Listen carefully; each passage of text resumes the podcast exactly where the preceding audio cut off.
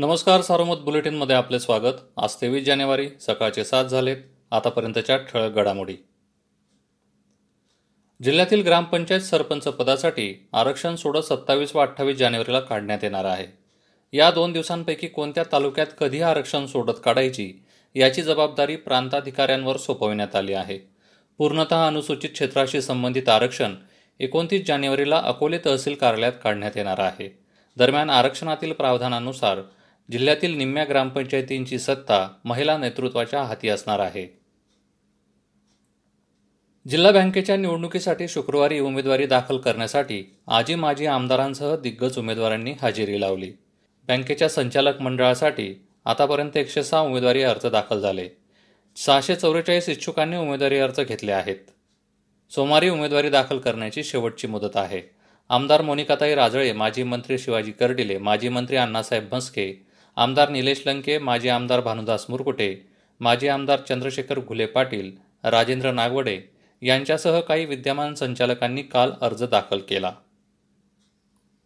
राज्याचे महसूल मंत्री बाळासाहेब थोरात यांनी अखेर जिल्हा बँकेबाबत आपली भूमिका स्पष्ट केली आहे.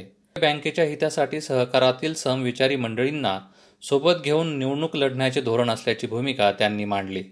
आज ते जिल्ह्यातील सहकारातील नेत्यांशी याबाबत चर्चा करणार आहेत. ज्येष्ठ समाजसेवक अण्णा हजारे कृषी कायद्यांवरून केंद्रातील भाजप सरकारविरोधात आक्रमक झाल्यानंतर राज्यातील भाजप नेत्यांनी त्यांच्या भेटीसाठी रीग लावली आहे. शुक्रवारी विरोधी पक्षनेते देवेंद्र फडणवीस यांनी अण्णांची भेट घेतली.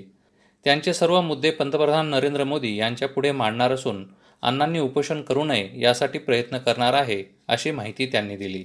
यावेळी भाजप नेते माजी मंत्री आमदार राधाकृष्ण विखे पाटील व माजी मंत्री आमदार गिरीश महाजन उपस्थित होते.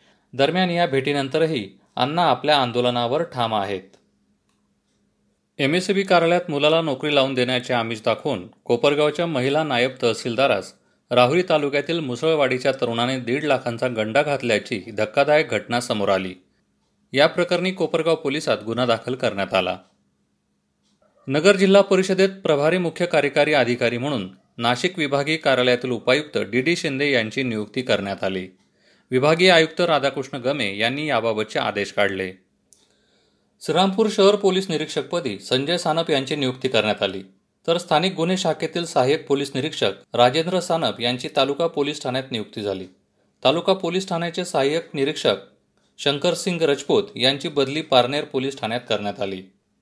या होत्या ठळक घडामोडी सविस्तर बातम्यांसाठी वाचत राहा दैनिक सारोमत किंवा भेट द्या देशदूत डॉट कॉम या संकेतस्थळाला. नमस्कार.